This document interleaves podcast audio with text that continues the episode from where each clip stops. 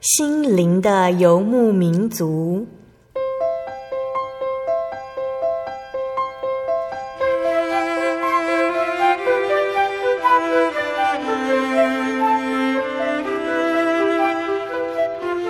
在这个谁都不管谁的后现代社会里，每个人的心灵都是游牧民族。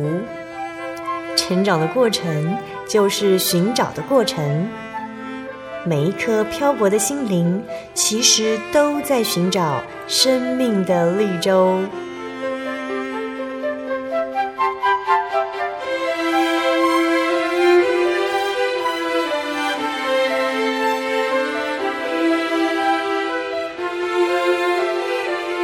本节目由真耶稣教会台湾总会制作，欢迎收听。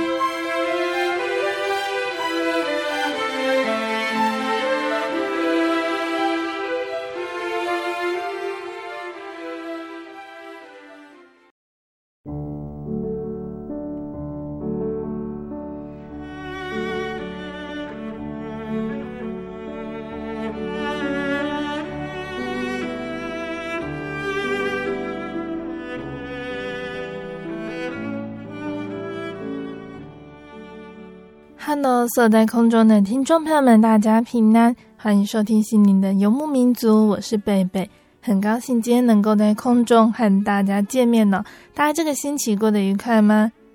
在节目开始之前，贝贝想和听众朋友们分享一句圣经经节，是记载在圣经旧约的约伯记十章二节。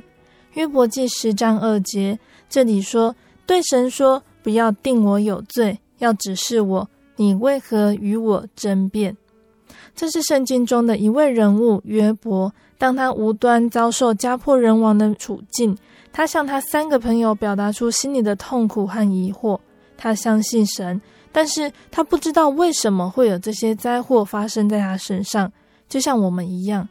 为什么这短短三个字，有的时候却道出我们心中最大的疑惑？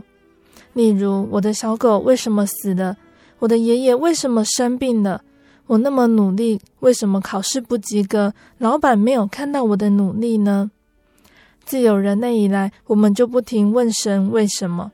但让我们从另一个角度来看，也许神安排困境有他的用意。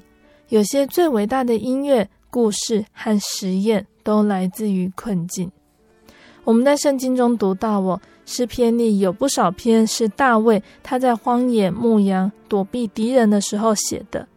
新约中许多的篇章是使徒他们在坐牢的时候写的。著名的作品《安妮的日记》，这是一个犹太少女安妮·法兰克，她藏在家中躲避纳粹的时候，年仅十四岁就离开了人世，留下了一本日记，成为了经典。贝多芬他是音乐家和作曲家，二十多岁耳聋却写出美妙的音乐。人权领袖金恩博士没有必要挺身而出，却公开对抗种族歧视，年纪轻轻就为了坚持信念而死。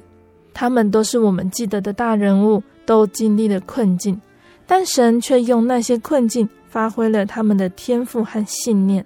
他们是我们效法的对象。因为我们看见艰难没有让他们退缩，不对世人做出贡献。困境来临或者是坏事发生，不表示神忘了我们，而是他对我们的生命另有安排。神用困境作为训练，刚强我们的灵魂。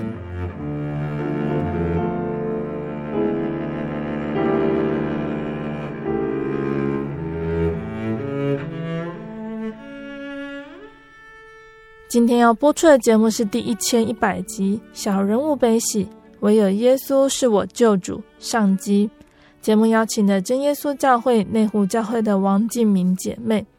那这两个星期呢，我们邀请的静明姐在节目中和大家分享她的信主经过。静明姐的家庭呢，原来是信奉传统民间信仰，四处拜拜的。那自从她的奶奶接受了一贯道之后，她也跟着有样学样。但是他相信命运是掌握在自己手里的。然而，创业失败的伤害让静敏姐封闭了自己。她试图从塔罗牌、孔孟思想、心经等等管道来找到解决的方法。可是所有的东西都像是囫囵吞枣，一点都没有办法消化。静明姐觉得很沮丧。难道这个世上没有神吗？那耶稣他会如何带领安慰静明姐呢？我们马上就请静明姐来和听众朋友们分享了。那我们先请静明姐来和听众朋友们打声招呼哦。哈利路亚，各位弟兄姐妹，大家平安。我是内湖教会的王静敏。那感谢主，今天有机会来参加这个录音见证。欢迎静明姐来到心灵的游牧民族哦。那在静明姐分享认识耶稣之前呢，你的原生家庭是什么样的信仰呢？你对于信仰有什么样的想法？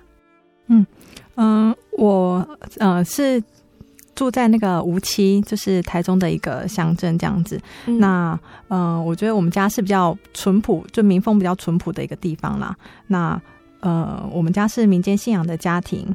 那民间信仰的话，大家呃可想而知，就是呃看到哪里灵，就是哪里有神明，然后哪里有庙宇，然后就会去哪边拜拜这样子。嗯，那呃一直到就是呃后来我我奶奶奶奶那时候就是有接触到一贯道，那就是把一贯道的信仰也带进我们的家庭里面来。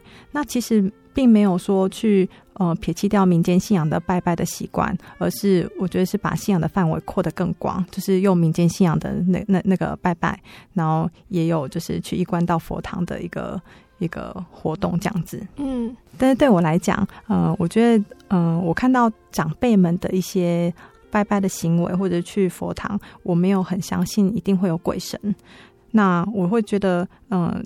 是家人的生活方式，我就就是跟着嘛，就跟着家人这样子。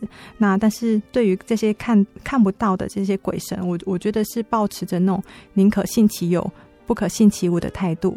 那我比较相信命运是掌握在自己的手里，就呃人定胜天。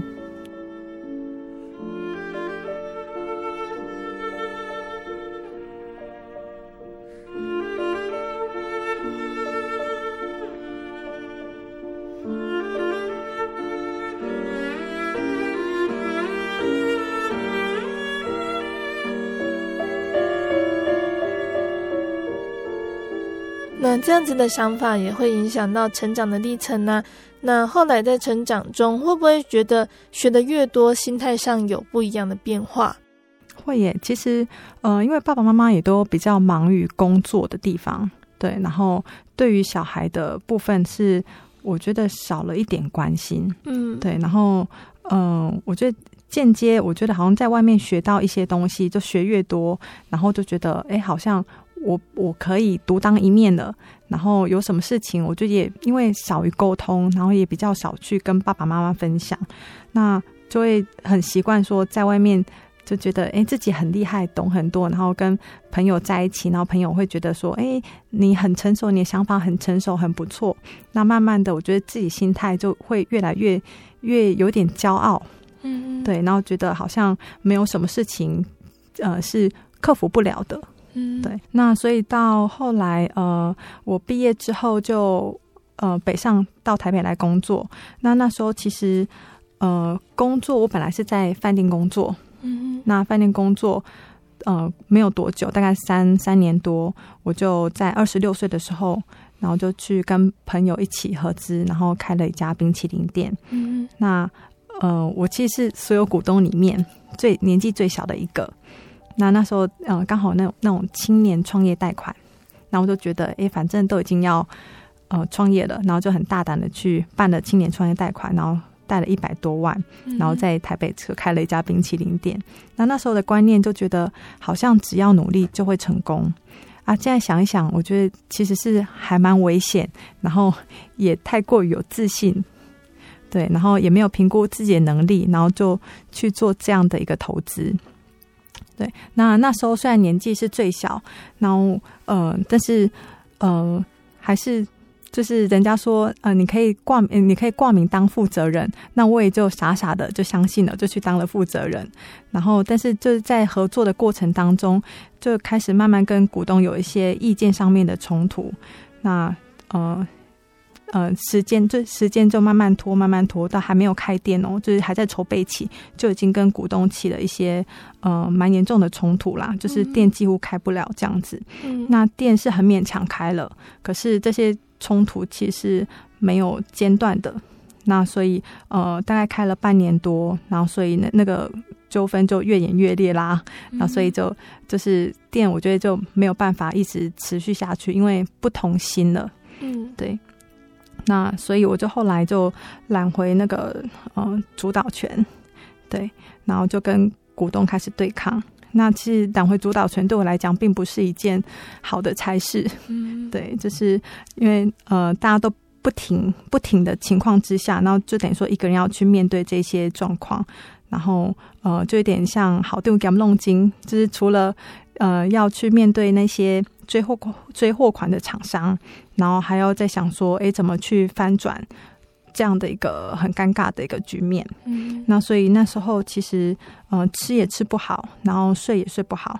那我觉得自己那时候其实也还蛮爱面子的，嗯，那所以也不愿意去求救。那，嗯、呃，就是也。不想要让父母担心呐、啊，所以他们想要来帮我，我都说不要，就是你们让我自己去面对这一切。嗯，对。那可是其实自己并没有什么缓解之道。嗯嗯。那在这段时间中，会不会想要找什么方法去解决？那个时候的心里很受伤、很软弱，会不会想要去找一些信仰寄托之类的，让心里好过一点呢？其实我觉得那时候，嗯、呃。可能处理的方法是有，嗯、可是最大的障碍是心很乱。嗯，对，然后心很乱，我就一直很想让心定下来，因为只有心定下来，才可以去面对这一切。嗯，那我我寻求心定下来的方式很简单，就是我看到什么我就去做什么。嗯、比如说那时候很流行那些塔罗牌，然后我就跟人家去学塔罗牌，嗯、然后就觉得哎，我自己也可以帮自己算。那就是我也不用去，就是人家有有的会讲说塔罗牌是心理学，那、嗯、我觉得我也不用去呃被别人骗，然后就自己算自己。那或者是那时候有有网络上面呃有那种奥修禅卡，嗯，对，那我也上网去就想说，哎、欸，网络上面然后去自己去解解释那个呃意思这样子。嗯，那也有去庙里面拜拜求签，就传统的方式。嗯，那什么我觉得什么都一起来，然后一团乱。然后用 A 解释 B，B 解释 A，然后我觉得好像很很希望在那个过程当中找到一呃一个方向，然后一个我可以很清楚明白自己怎么走下一步的一个方式。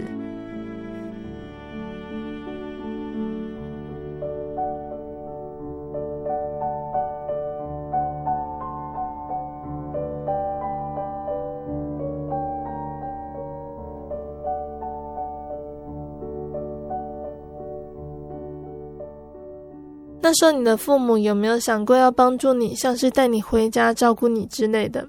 嗯，对，因为那时候是呃，我觉得呃是亲人还是会有一份爱在，嗯，对。然后妈妈就台来台北看我，就觉得说，哎，这种状况真的很很不好，就是好像有些呃，就压力太大了。就她看到我晚上吃睡啊，就是嗯。呃很就是很没有办法去好好专心的吃饭或者是睡觉，就会做梦啊什么之类，然后常常就是半夜突然又醒来，就觉得哎要去做什么事情，就都是被打断的这样。那妈妈觉得说再这样下去，这身体会搞垮，那所以他就呃强行把我带回台中去调养身体，对，然后只是呃身体可以调得回来啦，然后但是我觉得。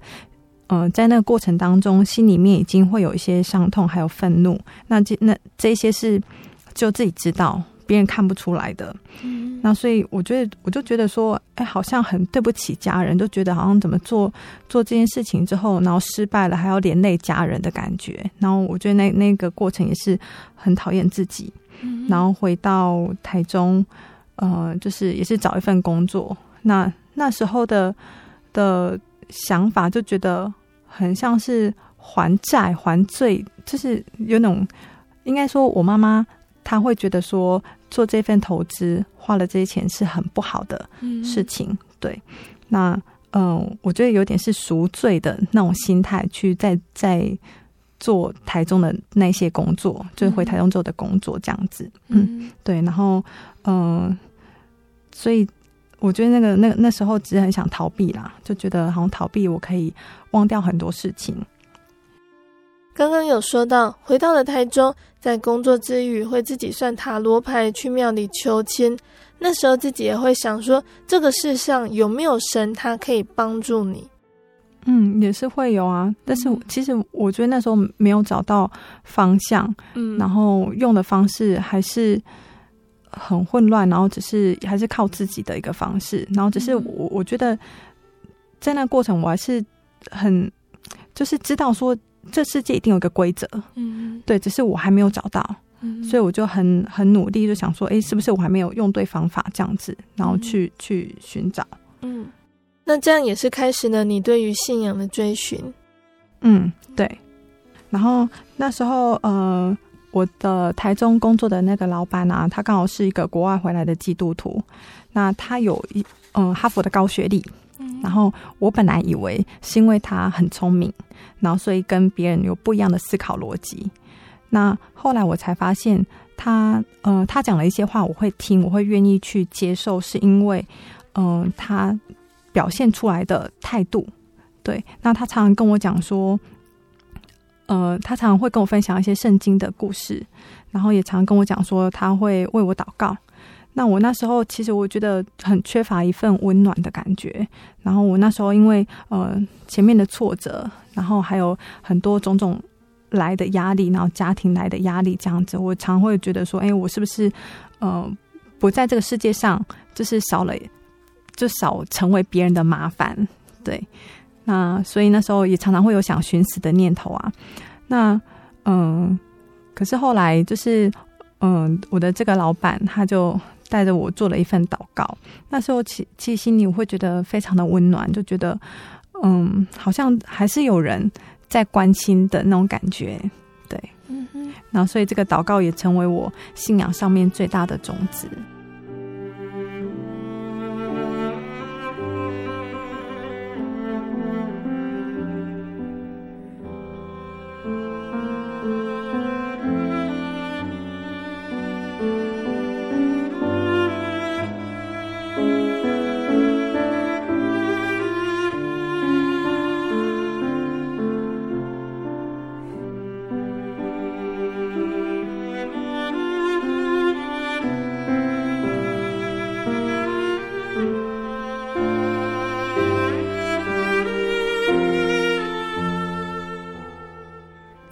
中借由台中的一位老板认识了基督教信仰，那又是在什么样的情况下去接触到真耶稣教会的呢？哦，嗯，后来我是又再回到台北，那时候是为了上一个心灵成长的课，因为朋友介绍嘛，我觉得说，哎，是不是我因为、呃，在台中的工作，我觉得老板虽然赏识，然后但是好像某一个关卡，我就跟人很很远。我觉得那个心就不太对，就好像跟人很远，我都只能用命令的口气或者很生气的态度来对待我的同事们。我觉得自己很怪，对。然后，嗯、呃，后来朋友跟我讲说有个心灵成长的课程，然后在台北，那呃问我有没有意愿来上，然后那是一个跟人可以贴近的一个方式。嗯、那我后来想，就是带人带心，我应该是从心带起，而不是用命令的方式去去呃邀邀，就是。威胁的那种感觉，那所以我就觉得，哎，我应该调整自己。那所以回到台北来上这个课程，对。那可是，在回到台北的时候，我我发现其实那时候的我跟以前的我有稍微不太一样。嗯，对，就是我心里面会有两个声音，那常常那两个声音是很冲突对立的，我没有办法把两个意见合在一起，可能一个一个东一个西，我就我只能游走在这个极端的一个部分，嗯、那可是有一件事情很神奇，就是听到基督教我会很开心，嗯、然后看到基督徒我也会很开心，然后所以我后来知道我身边有一个朋友他会常去教会，我就请他带我去教会。嗯，那我觉得那个这可能是那一份祷告，就是我的主管帮我祷告的的原因，所以我就觉得很温暖，我就很想跟着那个感觉走。嗯。对，然后可是呃，当我去这 A 教会的时候，然后 B 朋友知道我有我是个慕道友，他会想说，哎，那也去我们教会看看。所以那时候我就等于说在三四个教会之间一直徘徊，一直游走，然后每个教会都会希望说我在他们的教会去受洗，然后定下来这样。那可是我觉得，呃，在外教会的部分，我好像没有找到一个归属感，因为祷告方式他们是悟性祷告。嗯，那呃，好像有分很多的小组，就是我可以在祷告里面，然后借由呃同那个同龄的分享，然后帮助，然后就是在那个团体里面要把自己的遇到的困难挫折都讲出来。嗯，那那时候其实我对人是不信任的，那所以叫我在那那么那么我没有很认识的场合，叫我把我的遇到的困难讲出来，对我来讲，我觉得很恐怖。嗯嗯，那后来我就跟神祷告说，是不是可以嗯、呃、带我到一个我可以安心的地方？就至少祷告的时候，我不要这么赤裸裸的把我想不想让人家知道的事情，就告诉别人。嗯、那可不可以有一个很安全的空间让我去祷告？嗯，那后来我觉得神神的安排也很奇妙，他就在我这样子一直反复的跟他祷告的的过程当中，就两三个月后，就刚好在一个。基督徒同事的那个婚礼当中，我遇见了南港教会的贤达大哥，还有慧兰姐。嗯，然后那天呃，刚好又是礼拜六，嗯、对，就是安息日。嗯，对，那所以呃，也是在那一天，我认识了真耶稣教会。金明姐认识了真耶稣教会的贤达弟兄，还有慧兰姐妹。那他们是怎么带领你认识真耶稣教会的呢？嗯。我觉得那是呃长时间的陪伴和关心呢。他最刚开始认识的时候，他是先把我带到教会去，然后呃刚好那一天就聚会结束，就是还有几个那个弟兄姐妹在那边，他们就开始跟我讲说什么是灵言祷告，然后呃很有耐心的跟我解释，然后叫我不要害怕说，说哎灵言祷告怎么好像跟一般的讲话不一样这样子。嗯，那呃也。呃，分享很多的那个 YouTube 的见证给我给我看，这样，那呃还告诉我说，哎，教会的聚会时间，然后邀请我常常去教会。那其实这是在当下而已，我觉得那是后来很他他们还蛮常跟我联络，然后有时候会分享一些呃大水洗礼的一些过程，对，然后呃也常常就是。跟我分享圣经的一些经节啊，我有什么疑问？因为有时候在外教会聚会，然后我觉得那些想法是有点我不懂的，有点冲突的，然后我就去问他们，然后他们都会嗯、呃，请那个长职来跟我解释。嗯，你那个时候是在真耶稣教会的哪一间教会墓道？嗯、呃，我先跟他们去南港，然后但是南港去几次，嗯，然后后来因为我工作地方离松山比较近。我就想说，那我就换到松山好了。那、嗯、那个聚会，我就晚上就刚好下班的时候，下班之后我就可以过去聚会这样子。嗯、那后来我就搬到内湖，然后刚好那时候呃有一次我去南港聚会，然后那时候的那个注目传道刚好也同时牧养内湖教会，嗯、他就觉得我我离内湖比较近，他就又把我带回到内湖。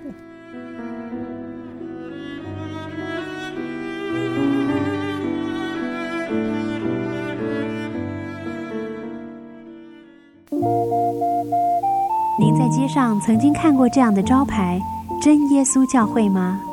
也许您很想，但是却不好意思进来看看。其实我们真的非常欢迎您。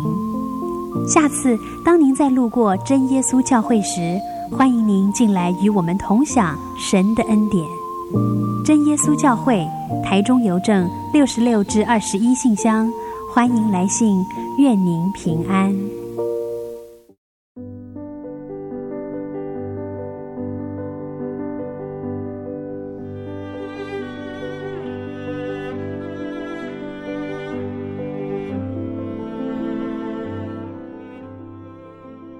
亲爱的听众朋友们，欢迎回到我们的心灵的游牧民族，我是贝贝。今天播出的节目是第一千一百集《小人物悲喜》，唯有耶稣是我救主上集。我们邀请了真耶稣教会内湖教会的王静明姐妹来和听众朋友们分享她的信主经过。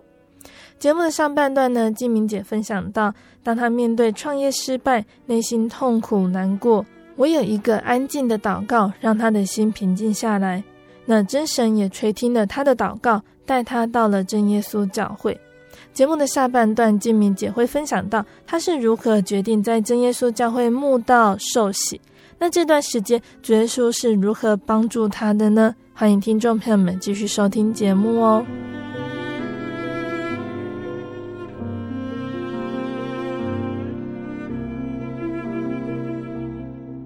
节目的上半段说到了你接触到了真耶稣教会，但那个时候也还有去其他的教会哦。那这段时间会不会觉得很挣扎，不知道应该去哪一间教会聚会？会啊，而且常常犹豫不定。嗯，因为嗯、呃，我觉得那时候是自己根本不知道哪一个是对的，哪个是错的。嗯，对。然后我觉得自己只想很单纯想找一个方向而已。嗯，然后所以我那时候就是脚踏很多条船。就一下要去呃礼拜日的主日，然后一下要要跑到教会的安息日，然后呃小组会一样，我就参加呃就是 A 教会的小组会，然后参加完我去另外一个教会的小组会，然后所以我就一直在徘徊。我觉得那时候呃心里是很想说，我要找一个我真心安心的地方，因为我觉得信仰是一辈子的。嗯。那我很害怕我又做错决定，然后做错选择。那做错选择之后呢？那我是不是要再重来一次？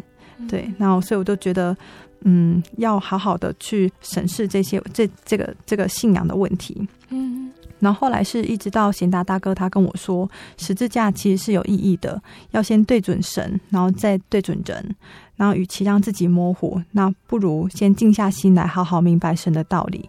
那也是因为这句话，我觉得自己才慢慢的把心给定下来。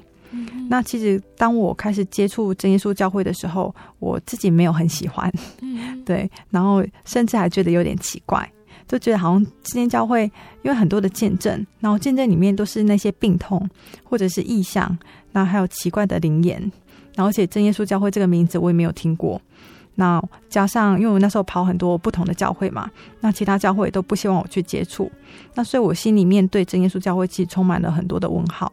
那我会觉得，哎，我到底来的地方是对的还是不对的？嗯，对。然后我也常常会觉得说，哎，那是不是就不要再来了？对。然后我觉得是自己一直在怀疑跟平静之间的不断的矛盾。嗯嗯。那但是我觉得是神的养，神就会拣选那。我觉得一路以来真的是神的带领，然后他慢慢的让我在呃过程中去体会到神的大能还有恩慈。金明姐是在慕道期间得到圣灵的吗？对。那可以跟我们分享求圣灵的过程吗？那个时候大概你慕道了多久得到了圣灵？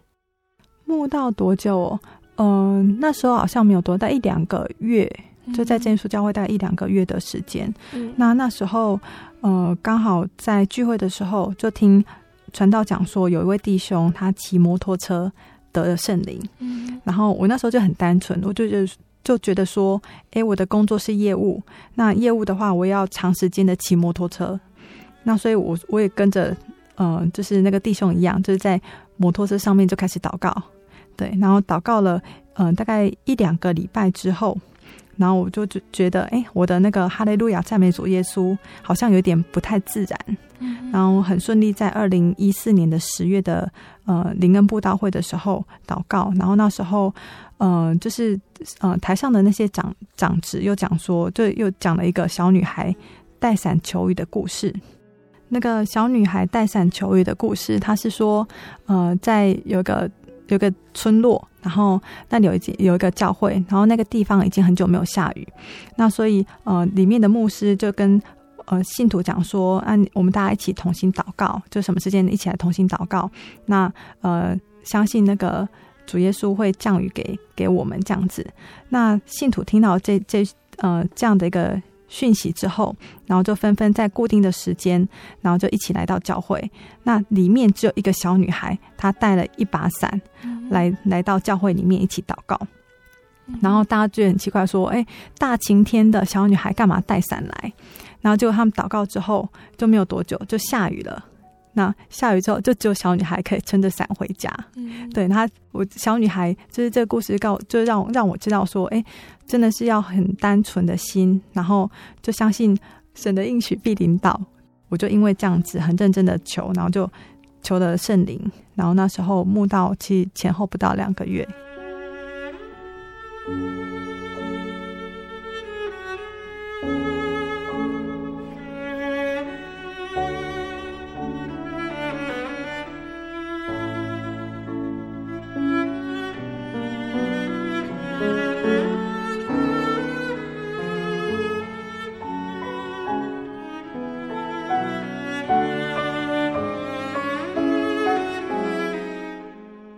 那静明姐那个时候因为慕道时间不长，对圣灵还不是很了解。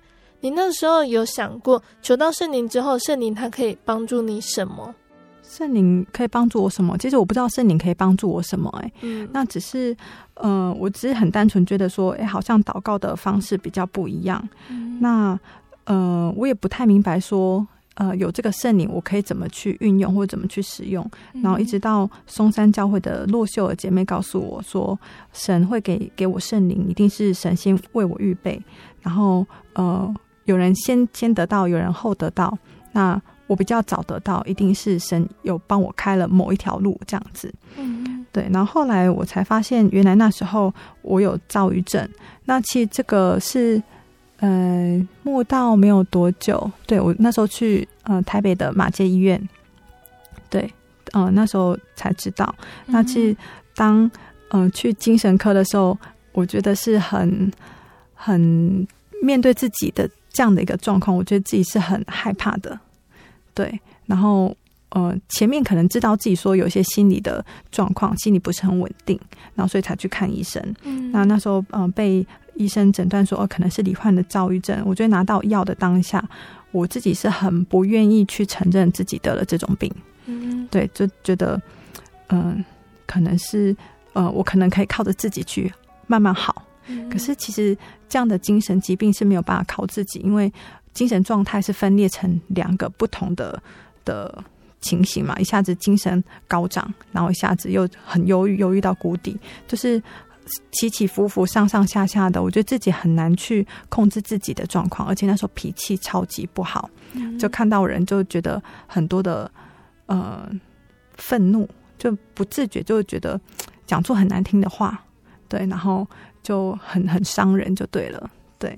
其实应该在很早的时候就已经有躁郁症的情况了，只是一直拖到慕道期间去看的医生，才确定自己有躁郁症。对，嗯嗯。然后那时候，其实我把这件事情，就是自己生病的事情，告诉我的家人。那但是我的家人那时候只会觉得说，哎，是不是我想太多了？因为这样的情况可能是是负面一点的人而已。对，他并不知道说自己就是我的状况，其实我我有点没有办法去控制我自己了。那后来我觉得，呃，面对这样的情况，然后突然觉得，以前我都觉得好像人定胜天嘛。那在那情况之下，怎么连自己都没有办法控制自己，还要胜天？忽然觉得自己是很渺小，然后连一点帮助自己的办法都没有。那所以，呃，感谢主，因为那时候开始接触到信仰，那所以我觉得，呃，接触到信仰之后，就开始会跟着教会去唱诗歌，然后去聚会听道理，然后也会也会去祷告，然后心里才会慢慢的得到一点安慰跟神的医治。嗯、那神也在那时候安排了很就是一个好朋友，然后因为那时候其实发病的时候是很恐怖的，嗯、会针对一个人，然后疯狂的骂到底，对，然后刚好。嗯，我觉得还蛮感谢我现在的主管呐、啊，嗯，对，他就一直，嗯，他就承在那段时间知道我生病，然后就默默的承受起这一切，嗯、对，然后我觉得，嗯，到现在，嗯，还我才可以站在这边，然后去分享我的见证。嗯嗯，那在墓道期间的时候，也有发生过临战，还有看到异梦的情况。嗯，对。对啊，其实那时候其实要一个无神论者去靠着一个躁郁症去接受一份信仰，我觉得没有那么容易。嗯，那但是神的光明和温暖却是吸引我一步一步靠近。那以前当有人在说一些灵异事迹的时候，我都把它当成怪异乱神。嗯，啊，因为我就不相信嘛。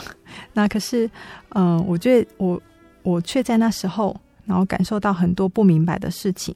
嗯。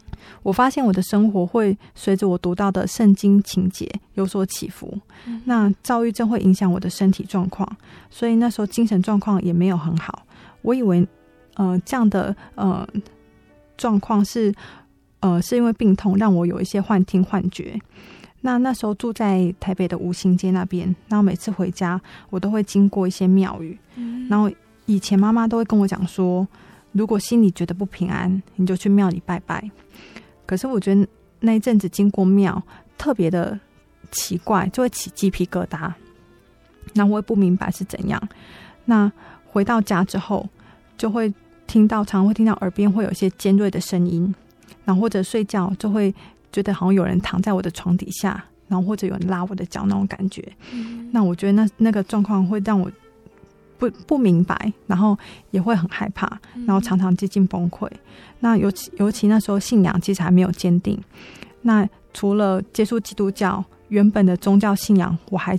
持续保留着，所以朋友跟我讲说：“诶，可以读一下心经，会心里比较平静。”我就读心经，心里平静。那呃，教会说要祷告，我也跟着祷告。嗯嗯。那后来就是神的大能，还是让我比较想依靠的。对，然后所以就是后来我选择祷告，然后呃，常常是借着诗歌的播放，然后让自己在不平静的情况之下，呃，勉强入睡。嗯，对。那时候，因为我常翻圣经嘛，然后总是会看到耶稣赶鬼那个篇章，那我就觉得很奇怪，我怎么一直看到这些篇章？然后想到自己的那些临战的这些过程。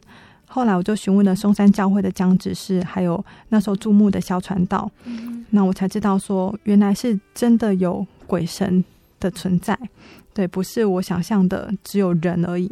嗯、那所以我就开始把身边有的那些佛术、经书、符咒，就一个一个的找出来，然后带到教会去，然后请这些长子帮我去销毁他们。嗯、然后呃，每销毁一次，我觉得我的状况就好一些。嗯、那后来也看到圣经有个情况是，或在水里，或在火里的那个情形。嗯、那我觉得那个感觉好像是我在承受的一些痛苦。那在那个经节里面，其实神说要有信心，然后也要进食祷告才能赶鬼。那所以，虽然我那时候其实不太明白说所谓的进食祷告，然后但是我就想说，应该是完全都不要吃好了。嗯、对，所以我就依照我理解的，然后整整饿了一个星期。然后可能是神感动我的顺服，然后所以为我抵挡了这些征战，那我才可以慢慢回归平静。嗯，一梦的部分，呃，其实我觉得在，呃，就是。魔鬼干扰的这段时间啊，那我觉得睡都没有睡得很安稳。那后来跟神求，就就祷告之后，就是呃这些魔鬼的干扰就慢慢的不见之后，那我突然觉得心里面是很空的，就觉得好像哎，好像是心里面跑掉了一些东西，就有些东西离开了，然后但是没有新的东西进来。那嗯、呃，我也不知道说我自己能去做一些什么，然后。呃，感我就觉得我心里知道，说是主耶稣帮我把这些魔鬼赶走了，然后我就很感谢主耶稣。可是我又觉得说，哎，自己怎么好像呃赶完鬼之后，自己反而比较像游魂一样，因为不知道说我该何去何从。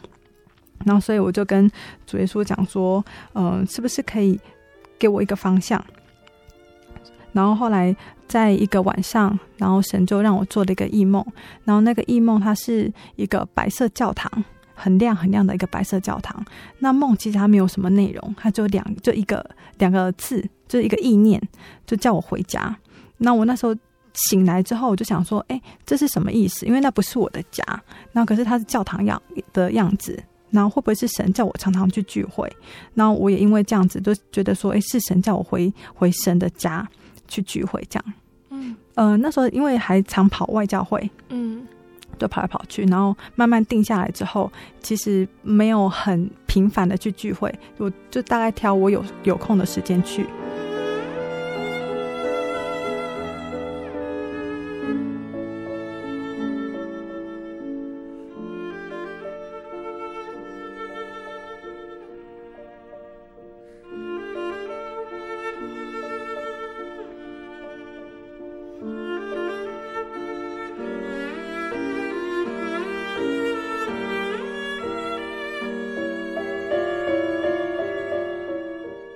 那静明姐在慕道期间也有感受到带导的力量，可以跟我们分享吗？嗯，对，在我领受圣灵后不久，那我妈妈就脚踝的地方刚好被这牵摩托的时摩托车的时候就有一个擦伤。那其实擦伤是擦伤是很小的一个伤口，嗯、那我都觉得呃很快就可以好了。因为以前就大概敷一些药啊，这样子处理就可以马上好。嗯、可是那一次就很奇怪，就是好像怎么包扎就越包扎越严重，然后呃，就是到后面就整个有点溃烂的一个状况。那所以后来就去那个呃荣总，然后医生就说，呃，这个可能要观察两个星期。嗯、那两个星期看他恢复状况，有可能要植皮，然后要把那个烂的地方挖掉。嗯，对，或者是呃用缝合的方式。对，那我那时候就想说，怎么那么小的一个伤口，那到后面就变得那么严重？嗯，那我心里就很紧张，然后就嗯，因为那时候就就听人家讲说那个带导很有功效，然后就发了很多的带导，请大家帮忙这样子。那我觉得感谢神啊，就是妈妈在那一次的住院过程，其实一切都很顺利。就后来伤口用植皮的方式，然后恢复的很快，而且她在这个过程当中其实没有感受到太多的疼痛。嗯，对，然后也可以在病床上面，然后跟我们这样嘻嘻哈哈，我觉得就是很感谢。那刚刚提到的这些都是在慕道期间信仰上的体验，那是不是这些体验让你决定你要在真耶稣教会受洗？对，其实在这个过程就，就嗯，主耶稣让我去，嗯、呃，多去聚会嘛，对，然后在在聚会的过程当中，其实嗯，传道讲的一些道理，我我是知道说，哎，这是很很清楚明白，说是我要去追求的一个方向，嗯、然后又有帮我赶鬼的这些过程，然后我的躁郁症也慢慢的心情比较好，就是状况比较好一点，那所以我知道说，这个是我必须去。追求的一个方向，可是那时候偏偏遇到的问题是，我的家人非常的反对我来信基督。对，因为他嗯、呃，在我小时候我就常听我妈讲说，有一个姑婆，她是基督徒，那每次都回到我们家的时候，她就会觉得很麻烦，因为好像特别帮她准备一份没有拜过的东西，那呃，就是也不能去祭拜，然后她觉得她的婚姻。等等之类的都没有很幸福，然后小孩也都没有教的很好，所以他他觉得说，诶，基督徒并不是一个好的宗教，嗯，对，然后所以他就很反对我去接触基督教这样子。嗯、那后来我就就是，嗯、呃，那时候刚好，嗯、呃，在二零一五年四月，刚好内湖教会要报名那个受洗，那我心里是很想，就觉得说，诶，这个是我想去追求的，然后但是。呃，我又很怕家人反对，那所以我就跟他们沟通了几次。那他们其实态度就很坚定，很坚定。他们觉得是不是只要否决我，我就不敢去做了？嗯，对。那可是我就觉得不行，这是我要要去做的事情。然后所以我就就很坚定。然后，但是我我不知道该怎么去跟他沟通。然后，嗯、呃，家人其实非常反对嘛。然后这是一个点。然后再加上我的个性其实很不受束缚，就觉得比较崇尚自由。那受洗之后就看到很多很多的规矩，就觉得哎，是不是我受洗之后就不能做自己了？然后要很中规中矩的过生活？那我觉得这样的生活是不是我喜欢我想要的？那所以我的我就觉得没关系，如果这次呃没有受洗，那我就再还有下一下一个。那个布道会嘛，还有秋季的，或者是在明年啊，也都很有机会。那所以就会一直很想往后推脱。那所以那一阵子啊，连聚会的时间也慢慢的减少。那所以就会时间减少，我就觉得自己好像也可以呃，用自己的方式来来走一条正路啦。就反正我这我也是有聚会听到你过啊，也大概知道说传道讲的一个方向大概是什么。然后所以呃，就会觉得试试看。然后反正聚不聚会都不影响这样子，然后呃，可是没有想到神就安排了那个沙鹿教会的一个姐妹和慧芬姐妹来牵引我，因为她是很活泼一个姐妹，然后她她也让我在这个过程当中明白说，呃，我爱神的形式不是自己想出来，那神有神的的方向，那是我跟着神走，不是神跟着我走。对，然后神的道是活泼的，然后所以这样破除我自以为是的设限，然后那时候就把它放祷告，然后也是很多人就帮我带祷这样子。那我觉得很很奇妙，是刚好在那一阵子在受洗之前，然后我爸爸刚好发现他的鼻翼的地方长了一个黑痣，对，然后这个黑痣他说已经有大概半半年的时间，然后他都他本来是以为是一个呃很简单的那个痣而已，要去把它。处理掉，然后后来医生跟他讲说可能是皮肤癌，对，然后他才去看，才发现啊，真的是皮肤癌，嗯、所以我觉得，嗯、呃，爸爸得皮肤癌这件事情是加强我要成为神儿女的一个很大的的契机点。嗯嗯，对，因为就觉得好像慕道友祷告虽然有用，那毕竟还还不是神的儿女嘛，就觉得好像是女儿的身份，祷告起来更有力量。嗯，对，然后那时候就想说，那我受洗，那如果神愿意让我通过审核，呃，可以顺利受洗的话，那我愿意。就是就是好好的去学，因为我知道说，其实慕道可能要一段时间，对道理比较明白之后，那受洗我会会比较清楚。可是我提早去做了这个要求，对，然后嗯、知道自己不足啦，然后但是我觉得是求神给我一个机会，那感谢主，他就愿意让我在呃。在四月的时候的春季灵恩布道会就很顺利的受洗。那受洗过爸爸的那个皮肤癌的部分，我本来以为他是死亡率很高的黑色黑黑色素癌，因为上网去查都觉得，哎、欸，跟那个比较符合。对，然后但是报告检验报告出来是很普遍的基底细胞癌，嗯，所以他做了两次的切除手术，然后就很顺利的，就是都把那些呃坏细胞都把它处理好。对，然后我也就是很安全的度过这样的一个受洗的两难，因为本来想说如果不受洗的话就往后拖，那可是我就可以在春季的时候受洗，是还蛮感谢的。亲爱的听众朋友们，静明姐的见证，因为时间的关系，就先分享到这里喽。下个星期静明姐会继续再来和大家分享这份信仰在静明姐的人生道路上占有什么样的分量。听众朋友们要记得准时收听下星期的节目哦。最后，贝贝要来和听众朋友们分享一首好听的诗歌，这首诗歌叫做《轻轻听》。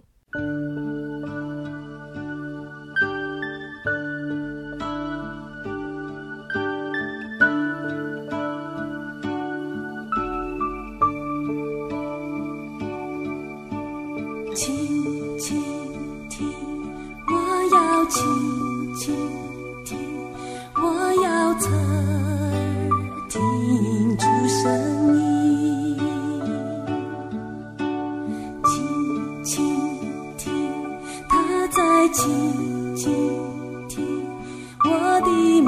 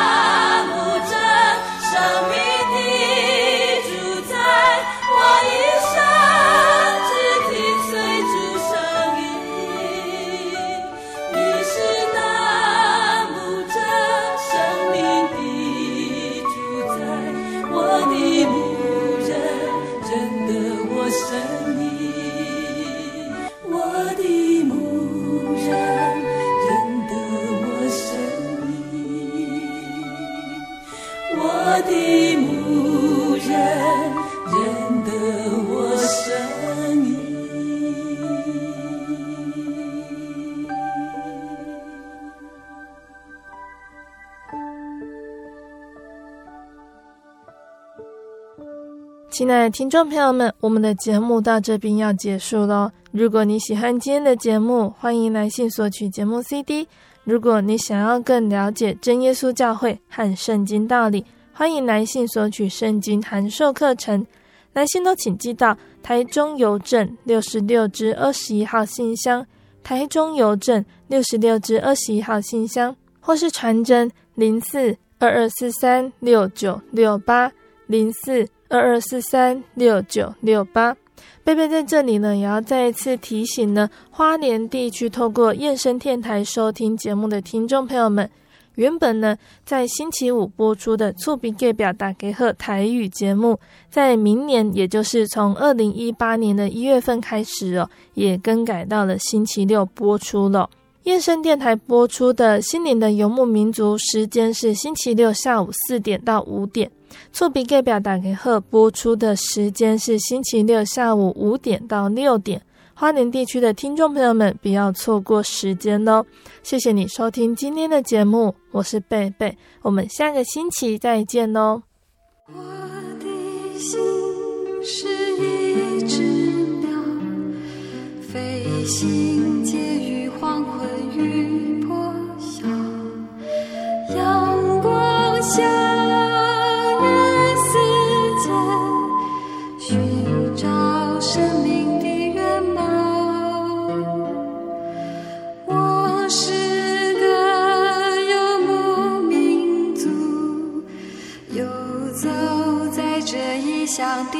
笑。